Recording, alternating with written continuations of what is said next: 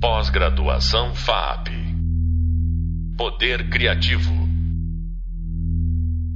Olá, pessoal. Aqui é Lucas Bambosi, professor dessa disciplina, junto com a Rita Vulp.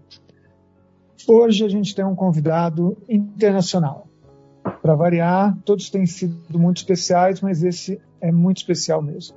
É o artista catalão Antoni Abad.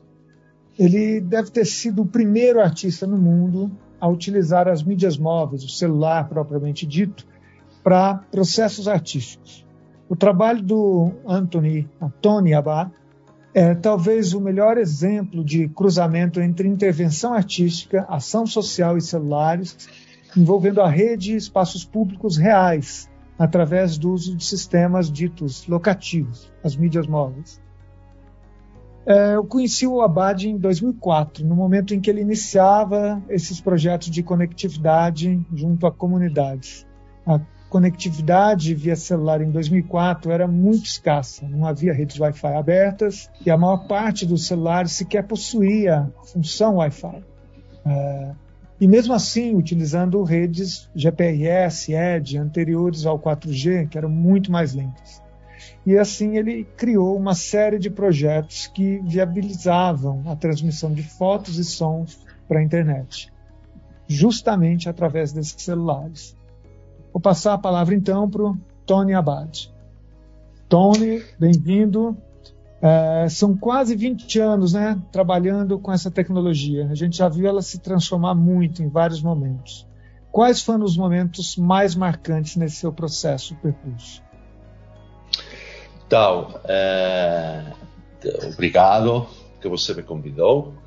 E, um, dizer que é, é, difícil, sabe, esses momentos marcantes, mas o primeiro é, seria oh, essa noite que na internet eu encontrei o primeiro celular é, que tinha naquele aparelho pequeno que você pode, ficar no, no bolso, eh, tinha duas eh, características que era pela primeira vez estavam na história da tecnologia, que eram eh, juntas, quero dizer. Por um lado, tinha uma câmera que podia registrar fotografia, mas adiante conseguiu também registrar vídeo, podia registrar áudio e também permitia escrever. Então, eh, do outro lado, tinha teoricamente a possibilidade, ou eu achei assim num primeiro momento, de publicar esses conteúdos juntos, em distintas combinações, podia publicar diretamente num site na internet. Mas isso não era assim. Né? Não era assim. O, o estranho que eh, esses fabricantes não pensaram disso. A única coisa que você podia fazer eh, era enviar aquilo que se falava um, uma mensagem multimédia de um celular a outro. Então, eh, eu naquele momento já eu pensei, uau, isso é uma bomba, não? Porque permite a determinados grupos conseguir, poderia permitir a determinados grupos conseguir se expressar na internet diretamente, sem mediadores. Okay? Então, fizemos um laboratório eh, em Madrid, na Casa Encendida, e lá desenvolvimos um dispositivo que permitia fazer isso. Eh, publicar diretamente no, na internet. Era muito simples. Não usar o multimédia, a mensagem multimédia, mas escrever um e-mail, enviar um e-mail e anexar fotos, texto, sabe? Áudio, imagens, vídeo, e depois isso chegava no servidor, e lá o servidor, como aquele algoritminho que fabricamos, conseguia publicar no site. Assim, esse é um momento muito importante, porque o início desses 20 anos que você falou, ou quase 20 anos. Outro momento muito importante para mim foi o primeiro projeto já com participantes como os taxistas da cidade de México. Esse projeto foi muito intenso, né? E foi incrível porque conseguimos essa coisa, essa coisa de contrarrestar o estigma que sofrem uh, certos grupos, como éramos taxistas da cidade do México, que eles uh, uh, sofriam o estigma de ladrões, de, de, violadores, de um, vendedores de droga, sabe, de assaltantes, mas a gente esquece que esses coletivos, como também muito hoje aqui no São Paulo, não? que tive a oportunidade de trabalhar com eles, e o honor, uh, esquecem que esses caras trabalham o dia inteiro não? Para conseguir uh, a comida que precisam na casa, o dinheiro que precisam. E que são eles, os taxistas do México, aqueles que sofriam mais assaltos, sabe? Claro que tem pessoas que disfrazadas, eu não sei se se diz em português disfrazado, disfrazadas de taxista ou de motoboy que cometem esses crimes. Mas a maior parte do coletivo são só pais de família que estão procurando eh, ter a feijoada. Eh, então, um dia lá em, eh, no México, Dom Facundo, que foi um, eh, um participante prolífico, não? Eh, muito prolífico, ele me diz: Olha, Antônio, depois de muitos an anos ao volante, no tráfico infernal dessa enorme cidade, esse projeto me fez lembrar que a imaginação ainda existe. Isso para mim, eu digo, para aí que vou escrever, não? Isso, isso eu não quero esquecer, não? Porque era como receber um certificado, não? Daquela, daquelas pessoas dizendo, vai avante, vai, vai, vai lá, amigo, porque isso vai, não? Precisa fazer. Esse foi um momento incrível. É, tenho 2004 ainda, né? 2004. 2004. Você então, tem que então... pensar que o Facebook para celular não precisou até o 2008, sabe? Então, nós tivemos já todos aqueles anos fazendo. Mas essa é outra história, né? porque uh, aí teríamos que diferenciar entre rede social e rede cidadã.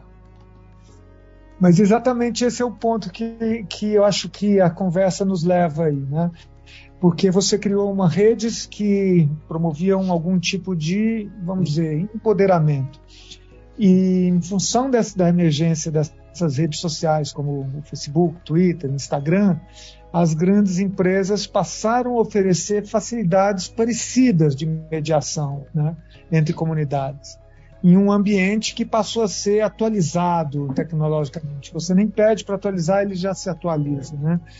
Então, esses serviços e facilidades que estavam embarcados nos seus projetos foram parar nessa indústria corporativa, ou não. Né? Dentro dessa lógica de, de gift economy, né? que te dá uma uhum. facilidade para que você se torne um pouco dependente dela. Isso te impactou como? É, vamos ver. Eu gostaria primeiro diferenciar no final do que diz antes. É, temos que diferenciar uma rede social e um lugar comercial onde eles vão utilizar os seus dados, não? quem é você, o que gosta, tudo isso, para gerar uh, vendas, não? para gerar comércio. Isso no, nos projetos de Megafone Net ou Blind Wiki, que são esses projetos, você não tem. Isso é muito importante. Depois, uma diferença muito grande é que essas grandes redes sociais, as chamadas sociais, eh, elas eh, tem, facilitam essa comunicação remota, ok? Onde a gente se conhece poucas vezes estão juntos pessoalmente. É, então, uma comunicação assim em todas as direções, né? mas é, às vezes pode ficar, como esses dias que estava aí tanto é, ligado à internet, que pode, fi, fi, fi, pode ser uma confusão, sabe? Mas nos projetos de Megafone Net e Blind Wiki, as pessoas que participam, elas se conhecem pessoalmente. E chegam lá, pode ser que não se conheciam, mas lá encontramos um lugar onde se cria a comunidade. Então, essas pessoas mantêm eh, conselhos de redação assembleários, onde não tem um chefe de, de redação, eu não sou um chefe, né? ou nenhum deles. Então, nessas reuniões, eles propõem, debatem e decidem sobre os assuntos a tratar. Não? É, eu acho que é muito distinto, não? porque o, o que essas comunidades ou esses grupos fazem é projetar a sua voz no resto da sociedade, sabe? E quem quer escutar, escuta, e quem não, não. É, por isso que não, eu nunca senti ah, como uma competitividade como as redes sociais, porque no final é, eu o que queria era isso, não? e os participantes acho que também não estava eh, pensando, quero dizer que são projetos mais pequenos que projetam, não, não estava pensando, pensando em ser milionário, não como o Zuckerberg, sabe? Mas eh, também talvez tivesse gostado também de ter, ter ao menos uma parte desse dinheiro para conseguir aquele sonho da sustentabilidade, sabe? Poder fazer isso sem ter, sem ter que lutar tanto para conseguir. É, isso é, é nítido, porque você trabalha com uma tecnologia é, do, das relações entre as pessoas que não é exatamente a, a tecnologia do aparelho, do dispositivo, né? Ou seja, é uma expertise que você foi desenvolvendo no trato, na lida, na, na relação com essas pessoas. É muito impressionante isso que você já, já é, trabalhou com comunidades tão diferentes e consegue se manter muito dentro delas. Você é, você é muito querido por elas, por essas comunidades, né? É, então, então, assim, na, nos projetos do canal acessível e a partir de projetos como o Blind Wiki, esse trato com as questões vivenciadas pelas pessoas, que é o que importa. Pessoas que às vezes estão excluídas da vida pública por terem dificuldades de mobilidade, por exemplo, ou de relacionamento com o resto da sociedade. É, então, como você diferencia? Quer dizer, claro, é uma diferenciação muito, muito nítida entre uma tecnologia e outra, uma expertise e outra, né? Mas uma depende da outra, né, Tom? Hum. Vamos ver. Eu fui considerado muitas vezes como um artista new media, não? como um artista eletrônico, como você quiser chamar. Mas a minha prática hum, somente usa a tecnologia quando precisar, não? É, também usa a tecnologia de uma maneira de uma maneira minimalista. Quando eu era escultor, eu achava, sabe, que quanto tinha esse sonho utópico de quanto menos melhor, não? E com a tecnologia sempre fiz a mesma coisa. Outra parte do meu uso da tecnologia seria aquilo que, que poderíamos chamar de software social. Por que eu digo assim? Porque hum, quando você está trabalhando com grupos, um, um dos participantes te diz: Olha, esse, por exemplo, falando do projeto Blind Wiki, não? o Luciano Domenical em Roma, num momento que estávamos trabalhando lá como cegos durante oito meses desenvolvendo o protótipo do aplicativo BlindWiki, ela me disse, olha, mas você está pensando só que como celular você vai poder escutar o que tem a um quilômetro ao redor, não? também por uma questão de uh, gastar menos dados, uh, sabe, a economia do, do consumo de kilobytes, não de gigabytes, de kilobytes, ok? Ou de bytes, se você quiser. Isso também está muito no projeto. Então ela me disse, mas olha, agora hum, estamos em Piazza Navona. E se eu, como cego, quero ir ao Trastevere, eu gostaria, antes de ir para lá, poder escutar daqui, sabe? Com o celular, estou falando. Poder escutar daqui, porque se lá pode, pode escutar as impressões dos meus colegas, de, não, das pessoas, pessoas como eu, que não têm visão, antes de ir, isso seria interessante, sabe? E, naturalmente, não, essa ideia era muito boa e o grupo aceitou. E assim implementamos. Nesse momento era fácil, porque tínhamos dinheiro e tínhamos aí os dois programadores, os participantes não, com diversidade visual. E, sabe, é, outras vezes é mais difícil, não? Essa coisa, porque sempre precisa, eu ao menos preciso de dinheiro para poder programar. Mas essa, essa ideia de software colaborativo, social, forma uma parte grande do uh, desenvolvimento de, desses projetos. Tony, é, o Blind Week, é, nesse momento em que conversamos, Blind Week acontece em São Paulo. E a gente vê o Blind Week tendo uma, um, uma capilarização, sendo discutido, sendo debatido e sendo melhor compreendido né, em São Paulo através de, de matérias, artigos. Né? É, apesar de que a nossa conversa vai ser ouvida daqui algum tempo, por, por um longo tempo, é, essa experiência do Blind Week em São Paulo, ela parece ser marcante no seu percurso também. Fala um pouco mais do Blind Week em São Paulo. Ok. Um, primeiro, eu gostaria de dizer que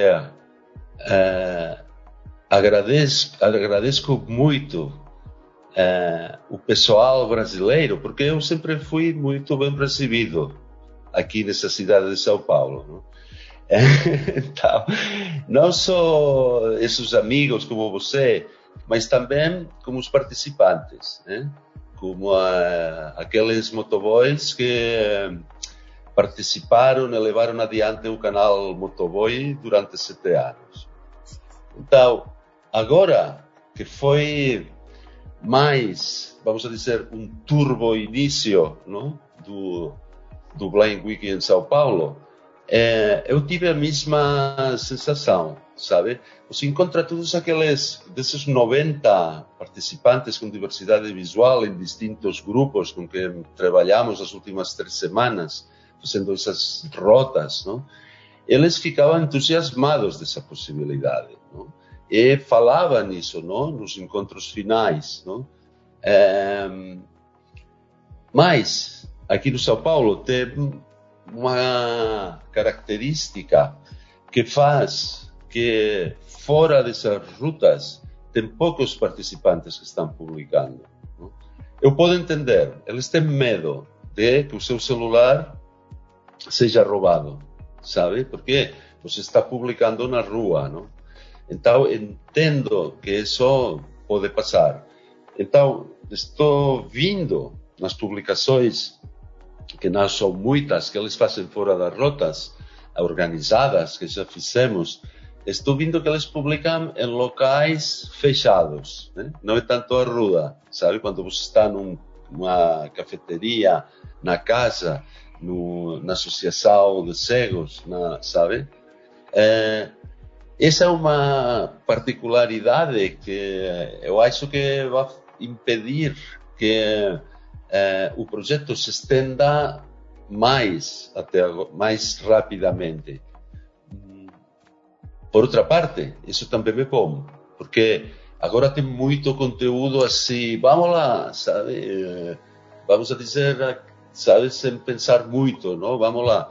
E pode ser que assim a qualidade do conteúdo eh, pode ser que melhora.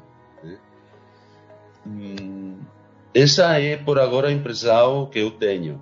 E também estou vendo que um, uh, eh, o projeto está iniciando a pipocar no resto do país. Okay? Já temos algumas mensagens em Rio, em Bahia, em Salvador, de Bahia, uh, Paraná, sabe? Isso também é interessante porque quer dizer que se está, sabe, chegam informações para esses participantes aislados, ¿no? Eles sempre tentam de publicar e publicam.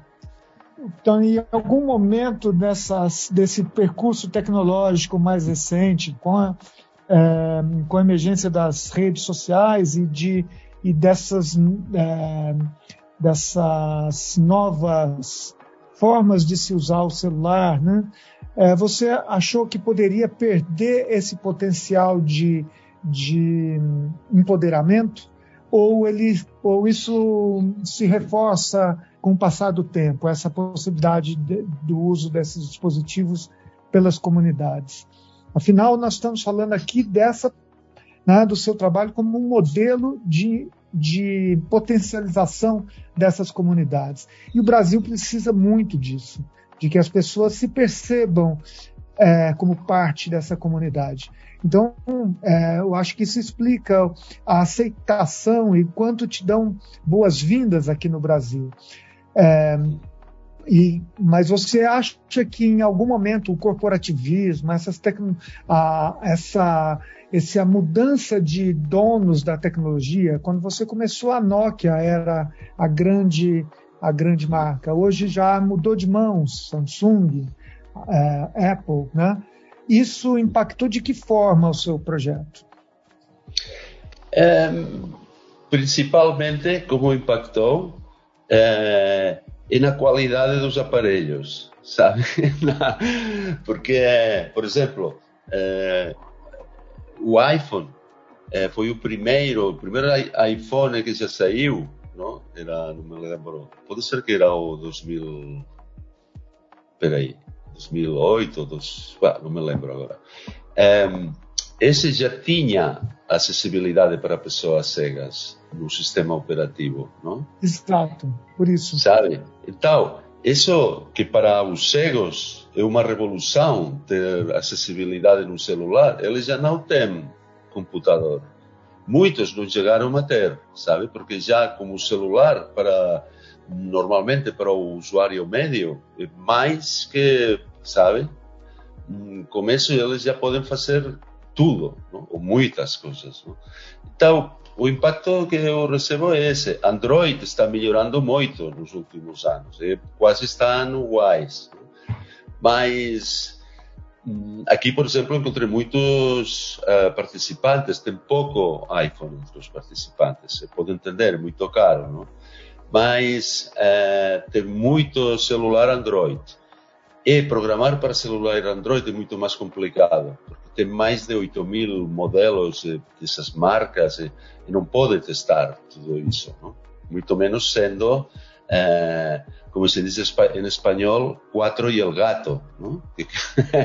sabe, somos, sabe, tenho acesso a programar e assim, não sempre, eu gostaria. Não? Então, hum, não sinto é, uma ameaça de, não só do Instagram ou do metaverso, quem sabe que, sabe? Porque no final, a pretensão do projeto não é de ser muito grande, sabe? De fazer ouvir a voz e hum, também só as pessoas interessadas nisso vão chegar, normalmente. Perfeito. Tony, uh, vou seguir te acompanhando até onde a vida nos levar. É, é um prazer você estar aqui com a gente nessa disciplina é, e um prazer estar com a gente no curso como um todo. É, pessoal, vocês vão encontrar comentários sobre Antônio Abad no vídeo 2 e também referências no e-book, no Hub Leitura. Vale pesquisar e se aprofundar nos projetos dele. É, eles estão nos, nos links, nos pés de página ali. Foi um privilégio ter o Tony aqui com a gente. Muito obrigado mais uma vez, Tony. O próximo podcast trata dos efeitos colaterais comumente associados às mídias móveis e o seu funcionamento em rede. Até breve e até já. Até mais. Um abraço. Pós-graduação FAP. Poder Criativo.